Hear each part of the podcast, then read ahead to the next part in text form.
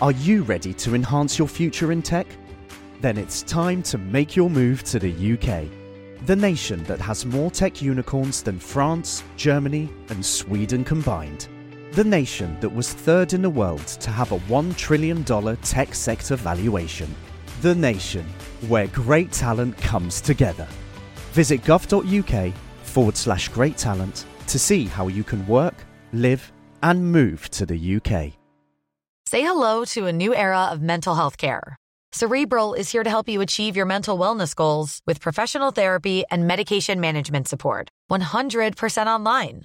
You'll experience the all new Cerebral Way, an innovative approach to mental wellness designed around you. You'll get a personalized treatment plan from a therapist, prescriber, or both in a safe and judgment free space. Your cerebral therapist or prescriber will outline a customized plan with clear milestones along the way so you can get to feeling your best. With Cerebral, you're not alone in your mental health journey. We're here to empower you to live a fulfilling life. So take that first step towards a brighter future and sign up today at cerebral.com slash podcast and use code ACasts to get 15% off your first month. Offer only valid on monthly plans. Other exclusions may apply. Offer ends July 31st, 2024. See site for details. Cambridge, Massachusetts, June 1976. A busy, crowded city and home of Harvard University. The city council is about to take action that will stun the world of science. It asks Harvard not to begin a new type of research until the council has decided whether or not to ban it completely. The research planned for this laboratory involves the engineering of genes. In only half a century, genetic engineering has gone from idea to reality. Yet, as huge leaps in technology have been made from mapping the genome to the invention of CRISPR, the ethical debate still rumbles on. Does gene editing hold the promise of a blissful future with no infertility or cancer or starvation? Today, agriculture is going far beyond nature to produce new miracles for an even better, more abundant life.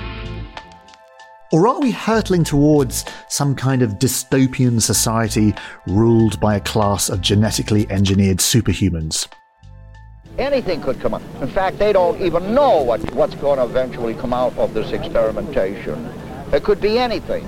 It could be um, uh, contamination, infections, something that could crawl out of the laboratory, such as a Frankenstein. The central debate around how far we should go with this technology remains unresolved. So, today on Patented, a podcast all about the history of inventions from History Hit, we look back to look forward. I'm Dallas Campbell, and I am joined by my good friend, geneticist Adam Rutherford, to track how we got to where gene editing is today and to discuss what the future holds. Uh, today's episode contains some swearing, so I apologise in advance. I'm sure you won't mind. Welcome to the show, Adam Rutherford. Hello, Dallas Campbell. It's nice to see you, actually. Congratulations on the new book, which I, I'm going to be really honest. I, I confess I'm a book behind you at the moment because you, you're too prolific as a writer. I can only apologise for that. Yes, could you slow down a bit? Because I'm still on Rutherford and Fry Everything Abridged. Well, I finished that, but I do have your book, Control. Well, I sort of oscillate between writing books that are about the worst things in the universe and the, the absolute worst behaviours of humankind, and ones which are quite jolly. I've read them all apart from the last one because it's in my pile of books to read.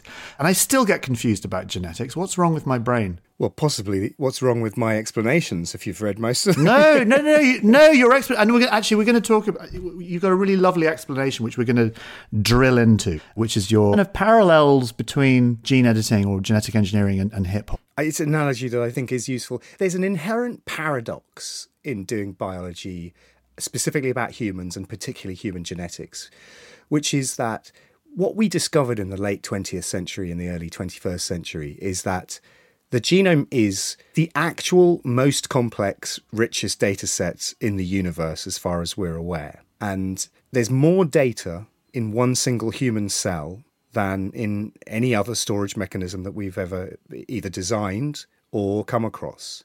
But presumably other animals too have huge data sets in their cells. Well, very valid question. In terms of the nature of the information held within DNA, we're indistinguishable from any other animal that also, or any other organism that also has DNA. But in terms of it being part of the expression of the human condition, which I think is, we can legitimately say that we are a special animal in the sense that we're doing this right now. There are other animals podcasting. Perhaps. And in, in that case, the relationship between our lived lives and genetics means that I think it's a legitimate claim that our genomes are the richest and densest source of information that we've come across. And yet, the paradox is these are our lived lives. And so we carry with us all of this sort of social and cultural and historical baggage, which makes us think that we can understand ourselves in a simplistic way. I understand myself in a very simplistic way. Why don't we start with the kind of origins and key milestones of genetics? Darwin, your great hero, our great hero, the greatest intellectual mind, maybe? You would argue probably yes. I can justify this position by saying that Darwin repositioned not just the whole of life on Earth as being evolved and gave us a mechanism by which we could understand the radiation of life on Earth for the last four billion years. He also repositioned us on that on that tree and gave us a mechanism by which we understand our own existence on the only living planet that we are currently aware of. So while the fundamentals of physics have been explored and within you know incredible power by Einstein and Isaac Newton and the Faradays and the physicists and, and, and I'm not disparaging their contribution to our understanding of the universe. We cannot do any of that understanding without putting ourselves into that picture, and we can only understand our own trajectory in the history of the universe in the context of evolution. So the truths revealed by the great physicists are only revealed under the auspices of biology. So that puts Darwin above them. There's that famous quotation, I forget who it's by, that nothing in biology makes sense except within the lens of evil or the light of evolution or something. Exactly, perfect, except in the light of evolution. That's Theodosius Dobzhansky, the great 20th century evolutionary biologist. And it's true. It's absolutely true. It baffles me that we don't put evolutionary genetics at the base of where we start learning about biology rather than as a sort of add on towards the end. But we have to say that Darwin was not a geneticist. He was not. He, in fact, the concept of the gene was alluded to after 1859, after the origin of species. The word gene doesn't get coined until the beginning of the 20th century. The notion that units of information are encoded somehow in our biology and are passed from generation to generation began to emerge out in the late Victorian era. And it's the rediscovery of Mendel's laws. Mendel, the Moravian scientist, who was also a monk, had been pottering away at exactly the same time that Darwin was writing The Origin of Species, and he worked out that with his pea plant experiments that we learn about at GCSE, that there are these units, biological units, that are passed from generation to generation that contain information about the colour of the petals or the wrinkliness of a pea. And they're inherited in discrete ways. They're not just blended. We are not a blend of our parents. There are individual units which are expressed in specific patterns. We only know that because they're expressed because we can analyze this using statistics. I mean, people had known about this for a long time, given that we'd been breeding dogs, and presumably at the beginnings of agriculture sort of relies on the fact that we start to understand how hereditary processes work, even though we didn't know what genes were. Is that right? It is, but the notion that there were genes and the sort of concept of the gene really doesn't necessarily figure into agriculture or selective breeding in a sort of very meaningful way until the 19th century. This sounds like I'm criticising them. I'm not. They were just working out what the rules were, and they're not really discovered until the 20th century. But even Darwin, after the origin of species, was not right about the mechanism of inheritance and, and adopted much more of a sort of Lamarckian view, which is that characteristics could be acquired during life and then passed on.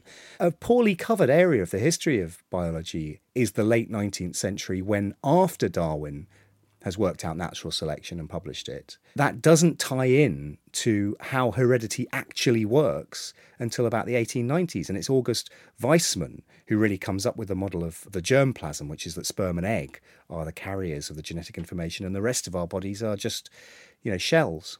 Lamarckism, for those who don't know, and I don't really, I always think of giraffe necks. He would look at a giraffe and go, well, the leaves were on the higher branch, therefore giraffes have got longer necks or something like that, isn't it? Yeah, that's roughly right. I mean, that's the example we often use. It's the inheritance of acquired traits or acquired characteristics that is what Lamarck proposed.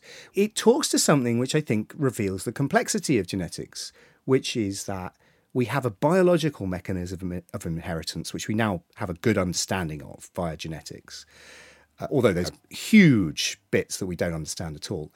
But also, we inherit stuff from our environment, right? So there are non biological things that we inherit. We inherit behaviors and characteristics, cultural transmission from our family, from our friends, and from the environment. So when Darwin's cousin, Francis Galton, who I've written about a lot over the years, he's the guy who comes up with the phrase nature versus nurture. And that's what he's talking about there. He's talking about nature meaning genetics, although they didn't have genetics when he came up with it, but innate, the innate biology that is passed from parent to child and the environmental that's the nurture bit of it which is the stuff that we inherit which is not inherited in a biological way. And we've sort of expanded on that idea into the 21st century and we talk about the genetic and the non-genetic environment. The genetic environment is our dna the non-genetic environment is everything else in the entire universe and those two things are they work in concert and they don't work versus each other, which is how he formulated it. Matt Ridley, the science writer, came up with a better phrase, which is nature via nurture, which is that the script of our life is performed as a play or as a film. And the script of the words on the page or the notes on a musical score and the performance is everything else. Now, if you think that the script is really super important to a good film, you can't make a good film out of a bad script, right? The DNA is your script, but your lived life is a performance which is determined by everything else that is expressed through your existence, which includes the social and the environmental and the cultural and the historical and all of that stuff. That remains the biggest question in human biology. What is the relationship between those two things? Is it the sort of 1950s, I suppose, when we discovered the double helix? Was that the moment that right? We have a first foothold on the ladder of understanding genetics properly. No, it happens before that. That was, uh, I'll talk about that in a minute. I mean, that is a, definitely a really important moment in the history of biology. But in the 20s and 30s and 40s, uh, there's some really significant advances happening that do a number of things. It gets referred to as the modern synthesis because biologists are absolutely shocking at naming things. But it was the fusion of Mendel's laws of, of inheritance, how individual units of information are transmitted from generation to generation, with the Darwinian ideas of natural selection, that they were fused mostly at UCL and Cambridge and a couple of other places around the world. They were fused into this idea. Now we have the actual, not just the mechanism of how evolution works, but the units of how they change in populations and in individuals over time. So they're still, they're genes now, we're talking about genes now, but we don't really know what genes are. And we don't really know what the actual physical thing in our cells which is being transmitted. So there were lots of ideas about it being proteins or something else. DNA was being identified by this point, and people were suggesting that DNA was the hereditary information. That was demonstrated in a couple of classic experiments in the 1940s but still the reason that Crick and Watson and Franklin's work was so important was because they showed that the molecule DNA actually had this self copying mechanism in it. So people knew about the chemical, the DNA, and they knew that had something to do with hereditary things. Yeah, yeah. So it'd been demonstrated by Avery, Oswald Avery, in the 1940s that DNA was the bit that was important. The reason that the structure was essential. The reason that that classic paper by Crick and Watson heavily based drawing on the work of Rosalind Franklin, such an important landmark was that they described this structure, this physical structure, the double helix, you know, beautiful iconic structure. And within that structure is the mechanism by which both information can be held and that copying can take place. So the reason it's a double helix is because the rungs of the ladder between the two strands and they're complementary to each other. So every time on one strand you get the letter A, on the other strand you get the letter T. Every time you get the letter C, you get the letter G on the other strand, the four letters of the genetic alphabet. So what that means is you split the ladder in half, and so you've only got A's and T's and C's and G's on one side, but you know that the equivalent is going to be the complementary pairing. So if you've got an A on this side, then you know that there should be a T on this side. So if you take your double helix, rip it in two, unzip it, separate them, then you can replace the missing strand and you have exactly the same information as you did from the starting one in two separate cells, right? So there you have the way that information can be transmitted from one cell to the next cell. And that that's the key point about that study. Okay, so it's 1953. We understand. We, well, we have a basic understanding of the hereditary processes. We've got the double helix. We've done that. Let's talk about genetic engineering. At what point does that start? Where we go, holy crap, we understand this now. We can actually get a pair of scissors to things and start chopping it up and start doing what we want. So there's a step in between those two, which is essential. And this was led by Francis Crick and others, but not but Watson had extracted himself from this process. This happens over the course of the 60s. There isn't really a moment when this happens.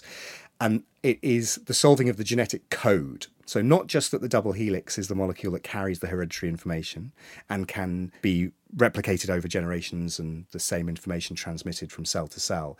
The next mystery was how does the actual code work, right? So, we've got all these letters in the rungs, they can duplicate themselves in cells, but how does that turn into information?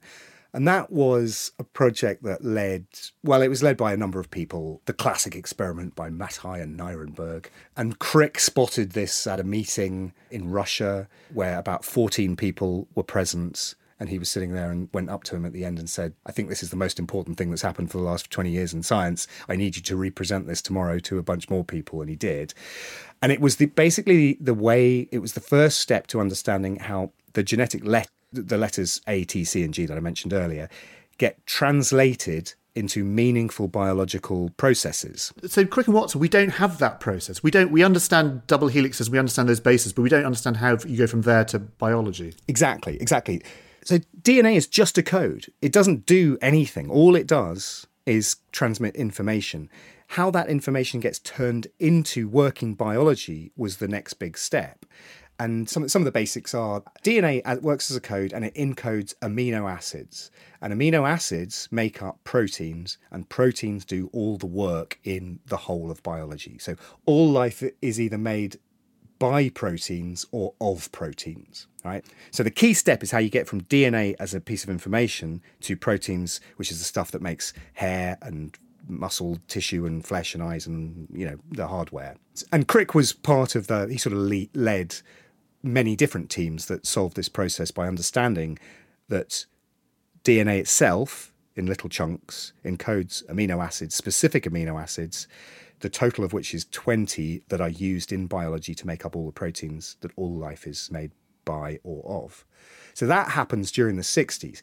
Now, that brings us into the era of genetic engineering because the key thing about those four landmarks so Darwin getting natural selection, the modern synthesis, understanding the mechanism of evolution, is via genes, via genetics. 53, realizing that the DNA works in this particular way for storing and passing information down the generations. And then the solving of the genetic code, which is this, how DNA turns into proteins, turns into working biology. They're the four landmarks. I refer to them as landmarks is because they're universal, right? There isn't a living system that we've discovered on Earth that doesn't use those mechanisms. And as soon as they worked out that it was universal, that we have the same genetic code as a chimpanzee or an elephant or a bacteria or a blue whale, what it meant was that these codes are interchangeable. So it's the same coding system. Was there a moment with those four tenets of, of understanding where somebody went, I know what we can do. Now we understand this. We can start to fiddle around and start to chop it up and start to design organisms or change things or make things how we would like. Yeah, basically, yes. And that happens at the beginning of the 1970s. And various teams were beginning to think like this.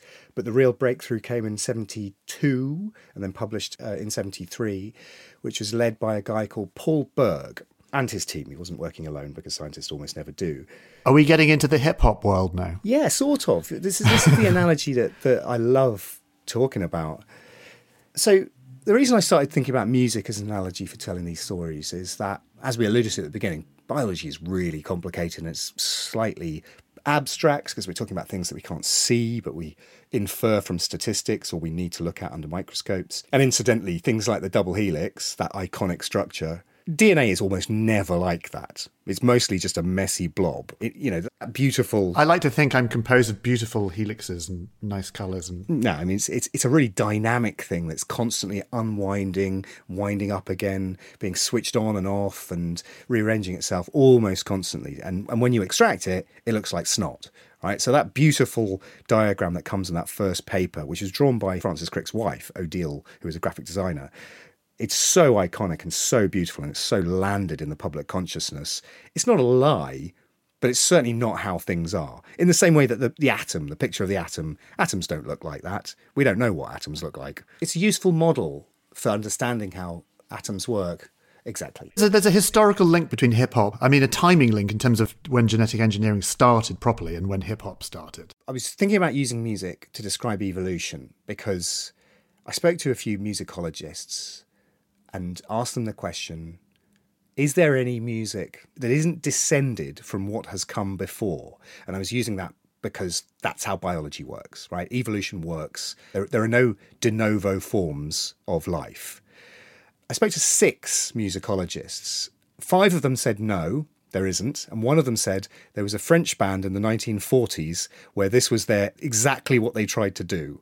They tried to create music that had no antecedents it's a fun game to play because you say, well, you know, could the Stone Roses exist in a world where the Beatles didn't exist, right? Or could the Beatles exist in a world where blues didn't exist? And then you say, well, could blues exist in a world where jazz didn't exist, or you can do it in the classical era. The influences, which are either direct or subtle or inferred between any musical form. The same musicologist, who's a guy who works in Berkeley and is a Beethoven expert, he said, apart from this one French band for whom this was their, their raison d'etre, and then he said, but they were shit. I'm willing to park them and say. There's a series of videos online by a guy called Kirby Ferguson, which have profoundly influenced my thinking on this. And uh, subsequently, I've contributed to some of his work, just in, in sort of ideas form, which they're called Everything is a Remix. And they're the notion that all things, both biological and cultural, are derived from things that came before, and that we take elements of existing works and we smush them together and we remix them and we add our own contributions. And yet, the word that we use to describe these is, is almost it's always used in a disparaging way, which is to copy, right? Whereas actually the elements of creativity are copying and remixing. So listening to that and thinking about music, and I was thinking, well, that's evolution, right? That is how evolution works. We take a thing that emerged four billion years ago and has a genetics, has genes involved in it, and every cell copies exactly what has come before, but slightly changes it descent with modification, the central idea in Darwinian evolution. And with that, it is the most powerful thing that has ever existed. The line that I quote in the new book, which is from Jurassic Park, and no one's noticed it yet, is genetics is the most powerful force that has ever existed, and yet we treat it like a kid that found its dad's gun. And I suppose hip hop specifically is the very much the embodiment of that because it is taking literal pieces of music that were before and repackaging them and reprocessing them and adding them and scrunching them up and sticking them in. Now, I'm going to ask you a question which I'm pretty confident you're going to get right because I know you. So, when I was thinking about this, the reason hip hop became important in this story for me was because I'm a big hip hop fan, because obviously I'm a white public school boy from the east of England and we know a lot about. But what Paul Berg did in that first genetic engineering experiment was do something that evolution hadn't done, which was to take elements from two different organisms and physically transfer one to the other. Rather than it being derived from what had come before, he took a gene from one virus physically removed it and transferred it into another virus. But what's the difference between that and something like grafting a bit of apple tree onto a rootstock? Presumably that idea has existed forever. It kind of has. It's more that this is done at a molecular level. So the units of inheritance that we rely on in evolution, it's the first time that you're taking the basic information nodule and switching it from one organism. Yeah, I, am just trying to imagine this. How did Paul Berg, looking at some snot through a microscope. Like, how did he do it? Yeah, it is a very sharp scalpel, and they're called restriction enzymes. So they exist in bacteria, and what they do is they're little enzymes, so proteins that have a particular function. And what restriction enzymes do is they cut DNA at very specific points. So the analogy we use often is with language. So a restriction enzyme would be like you take a book with you know 100,000 words in it and you find a restriction enzyme that cuts the text physically cuts the text every time you see the word the, right? So that's a very common word. So if you took a book and used that particular restriction enzyme, it would shred the book. But equally, there are other restriction enzymes that might cut the words only every time they see the word trousers. And the word trousers doesn't come up very often in my, my work. So if it comes up once or twice in one of my books, it would cut the whole text into two blocks or three blocks. So by finding out what these restriction enzymes do and what bits of DNA they actually target, what it meant was that the first genetic engineers could cut a single gene out. They'd sequenced it, they'd read the sequence of the genetic information in a virus, and they knew that there's a point here and here. You know, the word trousers is in the genetic code of the viruses. So you could apply the restriction enzyme and you go snip, snip, and then you've got it.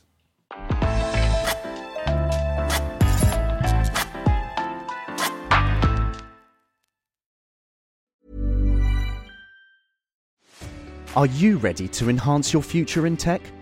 Then it's time to make your move to the UK, the nation that has more tech unicorns than France, Germany, and Sweden combined. The nation that was third in the world to have a $1 trillion tech sector valuation. The nation where great talent comes together. Visit gov.uk forward slash great talent to see how you can work, live, and move to the UK.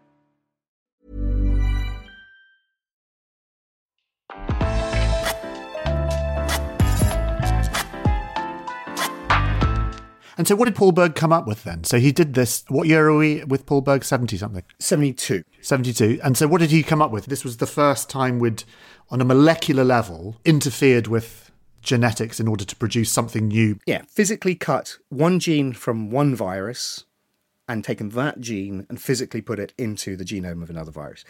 That's the first time that happened. Now, I was thinking about the music analogy, and and I was thinking about how well this is this is cool because this is effectively what sampling is in music.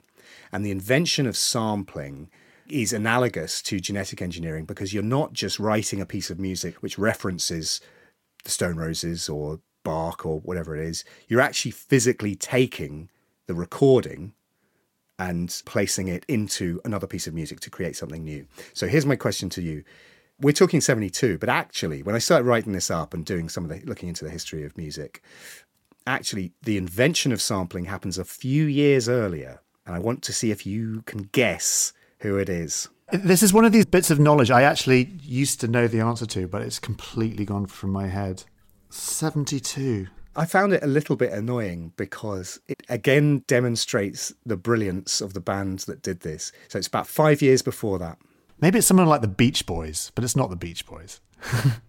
It's the Beatles. Which bit of Beatles? It's Being for the Benefit of Mr. Kite. But on the Being for the Benefit of Mr. Kite, the middle eight section, the chorus fades out and you suddenly get fairground music, right? So Calliopes. And what George Martin had done had taken physical quarter inch tape recordings of these Victorian fairgrounds. They cut them up, they threw them around the studio, picked them out, and then inserted those bits of tape into the recording. So the Beatles don't play the middle eight section on Being for the Benefit of Mr. Kite. It's actual physical recordings of these fairground music. And that is the birth of sampling. It annoyed me because it's like you want inventions that change the universe to be by some, you know, esoteric, you know, somebody working away in their basement. But no, it was the biggest band in the universe decided to do something different and fundamentally, probably for about the eighth time, changed the way music was. We keep referring to hip hop without actually explaining why it's a good analogy. So the parallel that I loved was so I love hip hop and I love sampling in music and I was thinking about this analogy and you know came across the Beatles as the originators of physical sampling, and then I was thinking, well, okay, the one musical medium where sampling becomes just the driving force behind it, the creative driving force is hip hop and rap. And being a hip hop nerd, I was thinking, well, okay, so some of the early progenitors of hip hop are in the 1970s. This is all happening in the Bronx and Brooklyn at exactly the same time, 1972, 1973. And then Paul Berg actually is from the Bronx, although he was doing this work down in, in Stanford. You're going to tell me he was a former member of Public Enemy? He was. oh, I wish that would have been so perfect. Alas, not. But DJ Kool Herc was doing these famous at Brooklyn Heights and, and Sedgwick Avenue, doing these famous parties, which are considered by music historians to be the birth of hip hop, where he's, for the first time, taking the beats from one record and melodies from another and shouting out rhyming lines over the top while the beat boys and girls were body popping and dancing in front of them. And we've got remixing happening in front of you in the first real live time. It's not the first time that two turntables are used in disco scenarios, but it's the first time where you're creating a gestalt piece of music with the beats from one and the tune from another, and he's flipping the discs and switching between them on the crossfaders. And that really is the birth of hip hop. That's happening in Brooklyn. Paul Berg is from the Bronx. Both happen in 1972. And I thought, this is great. So the analogies, hip hop, sampling, putting things together, mixing it up, and biology. So where are we with biology? So Paul Berg is doing these experiments, and then other people start doing them, where it becomes easier and the technology becomes available. As ever, technology enables progress in these fields, and the same happens in music. So there's the birth of you don't just have to use the records, the turntables themselves but pieces of kit like the SP 1200, which is a you know changed music, was used by literally everyone in the 1970s and 80s. You could record a bit digitally into this machine and then drop it out however you wanted it. The same thing is happening in biology. We're inventing new techniques to switch bits of genetic information from one organism to another, and they're, they're happening in parallel just in terms of biology, this great period of innovation, what did it mean for things in biology? Suddenly we had genetic engineering. What did that lead to? What products did we have in the 1970s and 1980s? One of the interesting things that happens in this story is that the repercussions of Berg's first experiments are that many of the people doing this, which isn't very many, it's like a couple of hundred people around the world, immediately recognize the potential of this and they do what we now regard as the right thing, which is they called a global moratorium on it, right? They said, right, we're not doing any of this. We're going to meet up in California in a place called Asilomar. Everyone who does this, which is, as I say, about 200 people, is going to be there, and we're going to thrash this out. We're going to thrash out the ethics. Because of the potential power of this new tools, they went, holy crap, this could go badly wrong. This could, you know, really change things here. Exactly, because at exactly the same time, people are immediately thinking that this is something that can be weaponized or that can be commercialized, and it was commercialized. And by the way, and of course, we think about eugenics as well. Presumably, the, that idea is going to raise its head again. Exactly, applied to humans, applied to weapons, applied to crops. It can be commercialized. You know, this is eh, they were right. It is the most powerful invention that anyone's come up with in the late 20th century. So, tell us about this moratorium. What was decided? I need to give credit where it's due. I've written a lot about this in the past, but the definitive book on this subject is coming out later this year, and it's by Matthew Cobb, who's one of the great contemporary biology writers, and you should seek that out. So I'm borrowing from him in, in talking about these things. They all get together and they decide what are the rules going to be, what are the ethical rules of how we should proceed. And one of the things that Matthew talks about very eloquently is that we sometimes champion this meeting as being the scientists pulling down the hatches, putting the brakes on, and deciding the sort of cultural context in which this incredibly powerful technology is going to be explored. So that's to be praised. At the same time, it's really a cultural hegemony right in there. You know, no one asked the public. This wasn't democratically done. It was just them taking it on upon themselves. So we should be wary of that. But they design the rules. They say that, you know, you can summarize it with things like you shouldn't eat it, you shouldn't, shouldn't weaponize it. Another interesting thing that comes out of this meeting is the use of the biohazard symbol so that was determined in this meeting. So they're having this meeting and they're worried about the power of it. But then how do we get from that to, okay, genetically modified crops and things like medicines and vaccines and insulin and fish that glow in the dark and mice with all kinds of things happening? They come out of the meeting and they've decided these rules, and work then proceeds at a pace. And by 1980, we've got some of the first genetically engineered organisms that have purpose. So, not just for experimentation or trying to understand how the basics of biology work, which is a big part of what genetic engineering was for. Uh, I'll talk about that in just a sec. But also things like the oncomouse, for example, which I think is pretty much the first animal that is genetically modified. And that is an animal, that's a mouse that has been genetically engineered, so it's ultra susceptible to cancer. And that makes. Oh, Jesus. Like, who came up with that idea? Someone's like, what are we going to do with a mouse? I know. Well, we could stick an ear on its back, that one.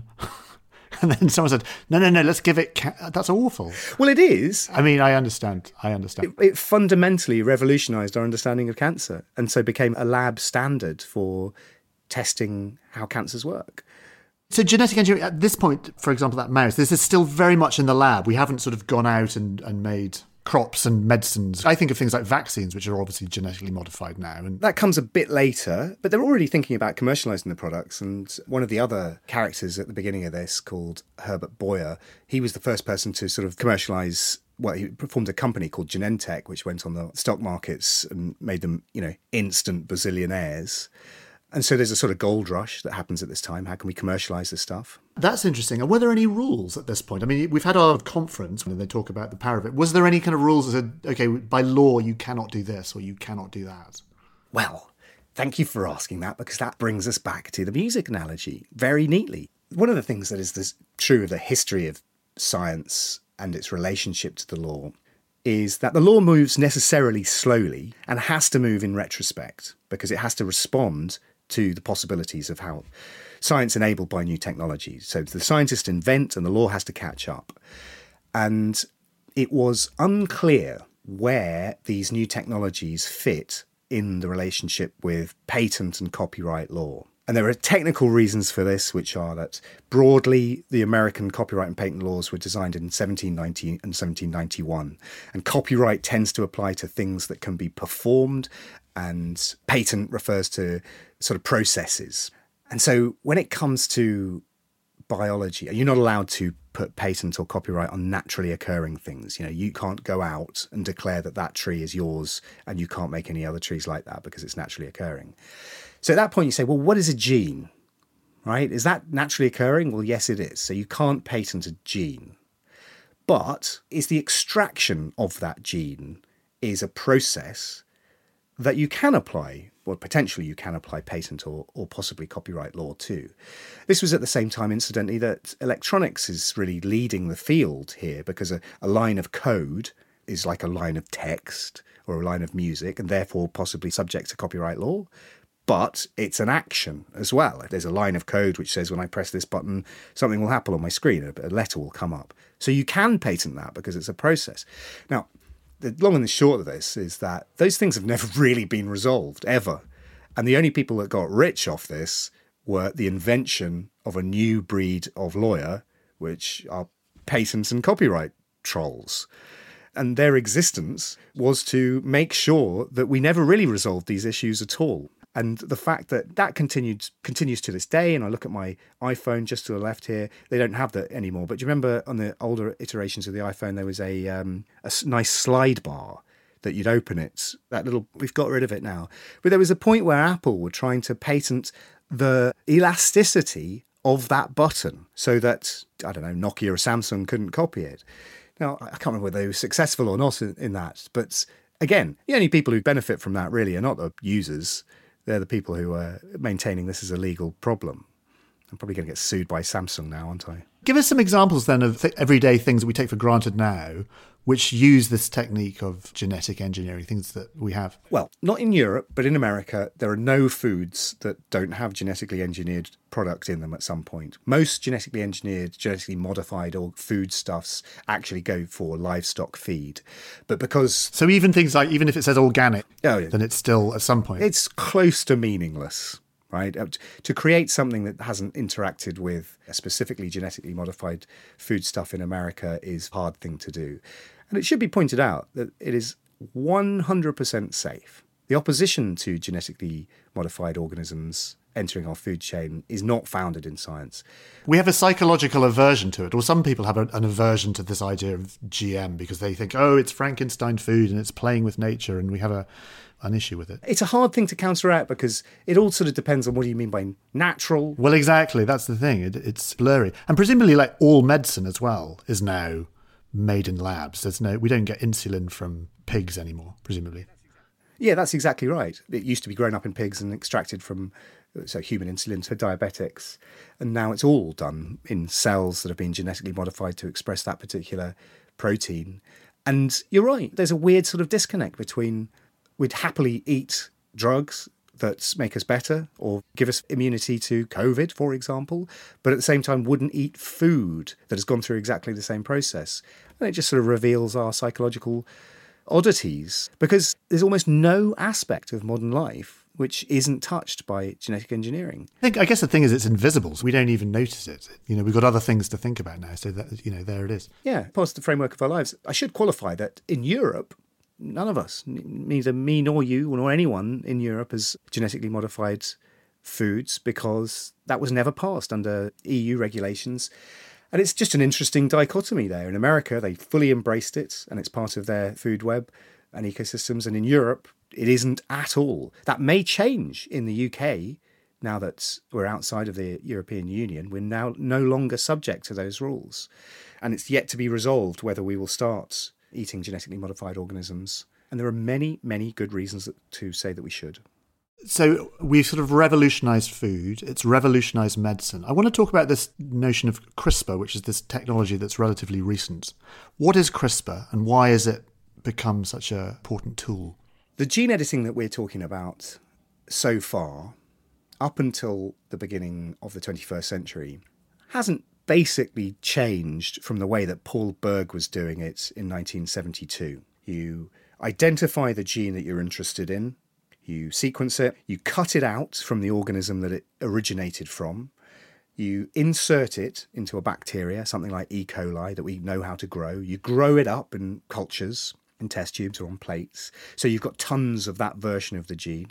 You extract the DNA from all of those cells, you cut out the bit that you inserted in the first place, and then you can muck around with it. Right? Then you can insert it into something else. Just before we go on, there's one bit where we've completely missed out in this conversation, which is why would you want to you want to genetically modify things in order to have certain traits which are beneficial that's the kind of slightly important bit we missed out. We want food to be more resistant to disease, or we want animals to have no feathers, or whatever it might be. It's a very good point, and it is. It's an extension of what we've been doing for the last twelve thousand years, which is through ag- agriculture, breeding organisms to enhance qualities that we want. So none of the foods that we eat are naturally occurring. They've all been manipulated by us in order to enhance things that we want. The you know, sheep and cows and all animals in agriculture have been very carefully bred over thousands of years to be the versions that we want. So they're meaty or milky or produce wool or whatever it is.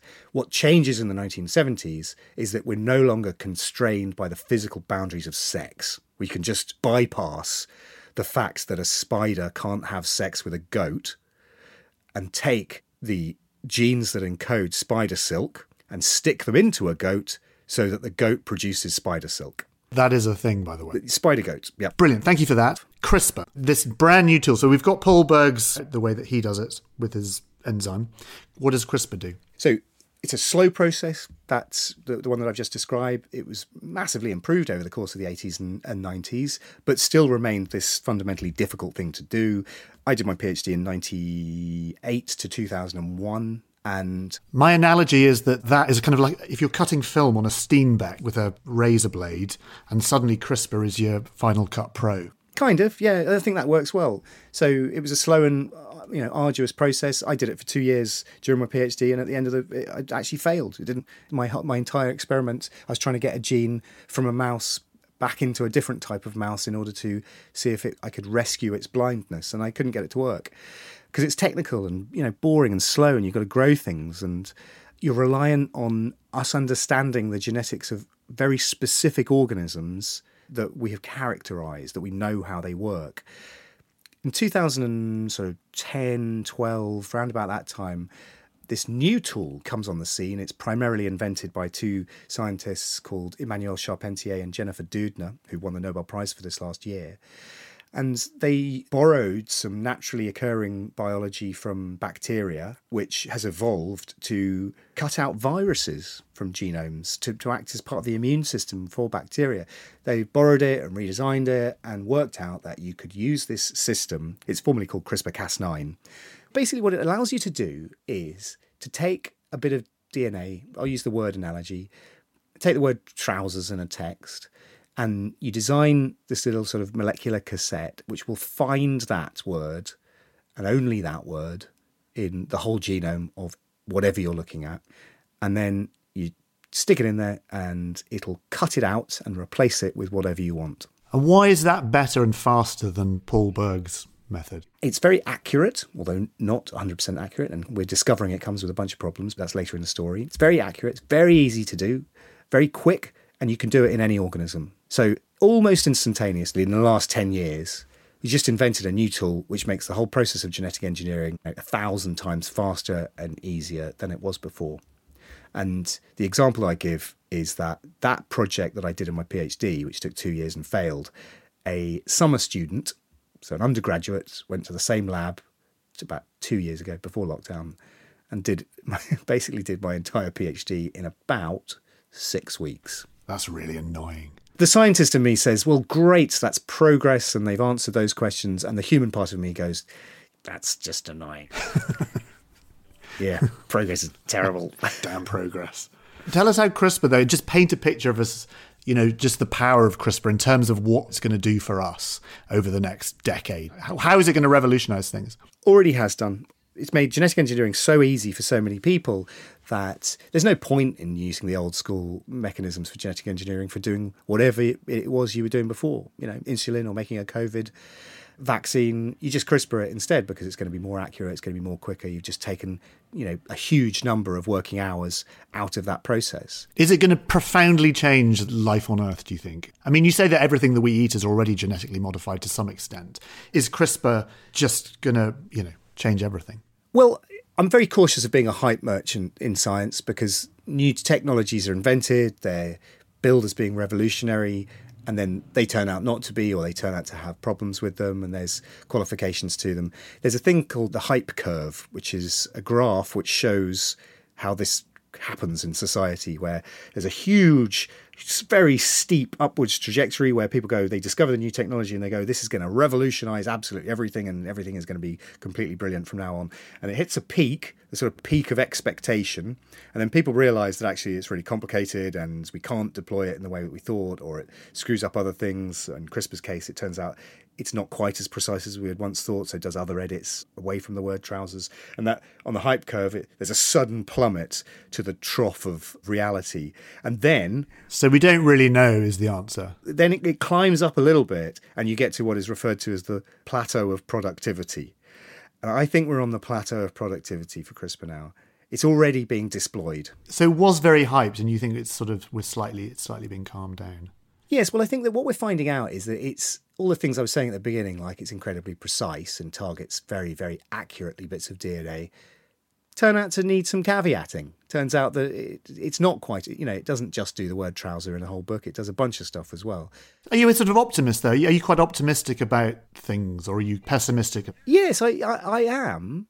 But I think that I'm optimistic but if we take the time to understand what the problems are. Yeah. Like in your new book, for example, you know, you mentioned there was a case where a scientist had genetically engineered a, a fetus to be resistant to HIV. There was a big hoo-ha about that. There's a big d- debate about that. It's, it seems like that the stories like that, they've kind of crossed a line that we're not ready to, to cross yet. So I start the book with this story actually, because in 2018, in uh, November 2018, I woke up and checked my phone and I had 33 missed messages. And that doesn't happen and they were for, they were all from the media asking about this reveal that had happened in um, Hong Kong overnight, and it was at a conference, a reproductive biology conference. Where people I know, many of my colleagues and some friends were there, and this guy called He Jiankui, who is a well a physicist really more than anything in China, had presented, had announced and presented the birth of two baby girls whose pseudonyms were Lulu and Nana, who had, via the process of IVF, with two parents, the father of whom was HIV positive, had taken the fertilized embryos via this IVF process and CRISPRed them, applied CRISPR to them with the intention of modifying one particular gene, which is called CCR5, modifying it to the version which is naturally occurring in about 1% of people, and it makes them immune to HIV infection. So he was trying to give these girls immunity from the disease that their father has. You think, well, there is a noble aim in there, there's a good intention in there, but there's lots of qualifications to this which make this not noble at all, both immoral and illegal, in fact. The first thing is that he presented this data and it showed that he showed that he had been unsuccessful in making the edits that are the same as the natural immunity to HIV. The CRISPR hadn't worked. And instead, one of them had a, sort of partial deletion of this bit of the, the gene, CCR5, and another had a, another insertion somewhere else. Now, you might think at that point that this already ethically dubious experiment, you might shut it down at that point. But they didn't do that. He implanted the two eggs, and what he was reporting was that earlier that year, the two baby girls had been born. Now, this is shocking. I mean, it's truly shocking. Was it shocking because no, it was done in secret or done without the consultation of others or it is illegal so it's illegal on many different dimensions but it also violates widely codified and widely held guides that emerged out of the discovery of the Holocaust, the experimentation on predominantly Jewish people by people like Joseph Mengele and others, and Paul Brand during the Nazi era. What came out of the Nuremberg trials, and particularly the doctors' trial, which was the second round of the Nuremberg trials where they addressed the euthanasia and eugenics policies of the Nazis, is codes that scientists would adhere to. They're revised in the 1970s, I think it's 70s with the Helsinki Declaration. But they include things like human experimentation is something to be taken very seriously and cannot be basically outlawed. And what He Jiankui did violates that because this was a prophylactic, right? This was a he was giving them a sort of DNA lifelong or attempting to give them a DNA lifelong condom for a disease that most people don't get, that we have very well tested and well understood interventions which prevent people from getting them, which are behavioural, which we are developing immune you know, drugs for and we, we can treat. He wasn't treating a disease, it wasn't therapeutic, it was experimental because he was trying to give them immunity to something that they didn't have. So that means it's human experimentation. Did those girls give consent for that? Well, of course they didn't because they were single celled embryos. So it violates the most basic tenets that we have in human biology. The fact that he inserted and grew the embryos up knowing that the genetic edit that he had attempted had failed makes it just even worse. So these girls have mutations in this one gene which are unknown to both nature and science. It's a good example of the tension that still lingers over the, the, kind of future of all of this and our anxiety. Well, one of the things that I think is very interesting about it, it's a woeful, terrible, a shameful episode in the history of science. And it was universally condemned. I think if there is one positive that comes out of this otherwise hideous story, it is that there was almost instantaneous universal condemnation of what he had done.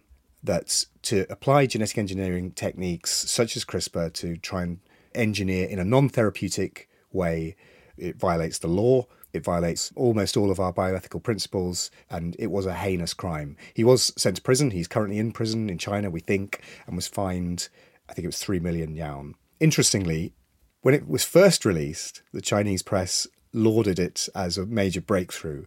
And those headlines are no longer available. They lasted a few hours before they were replaced with universal condemnation. So, if anything, it has exposed what is possible, what is not easy, but the technology is there. I mean, bear in mind that he did fail to do what he intended to do. But it put a landmark in the sand which said this is the type of thing that is now possible to do. Now, we know that there is a third child, but we know not, almost nothing more about him or her. I would be very unsurprised if other people are not doing this in other places where regulation is regulation standards are different from the ones that we hold very dear in the UK, which are necessarily stringent and restrictive. But it shows that we are at a point where the ideas of genetic engineering that have been around for, well, thousands of years if you include agriculture, hundreds of years if you include the principles behind eugenics, decades if you include the actual era of genetic engineering. We are now in an era where those types of things are available to everyone, and we must be vigilant.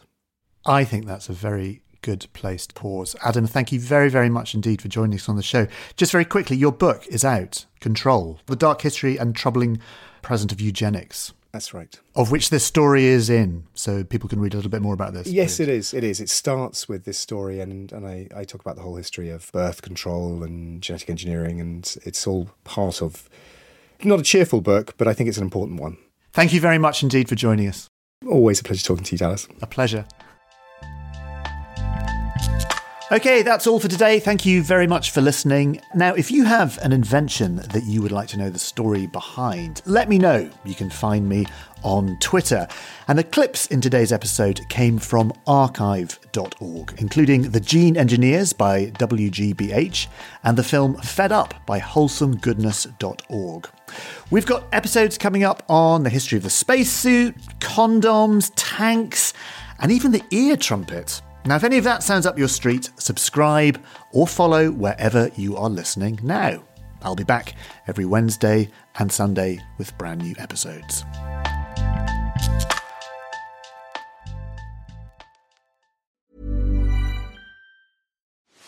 Are you ready to enhance your future in tech?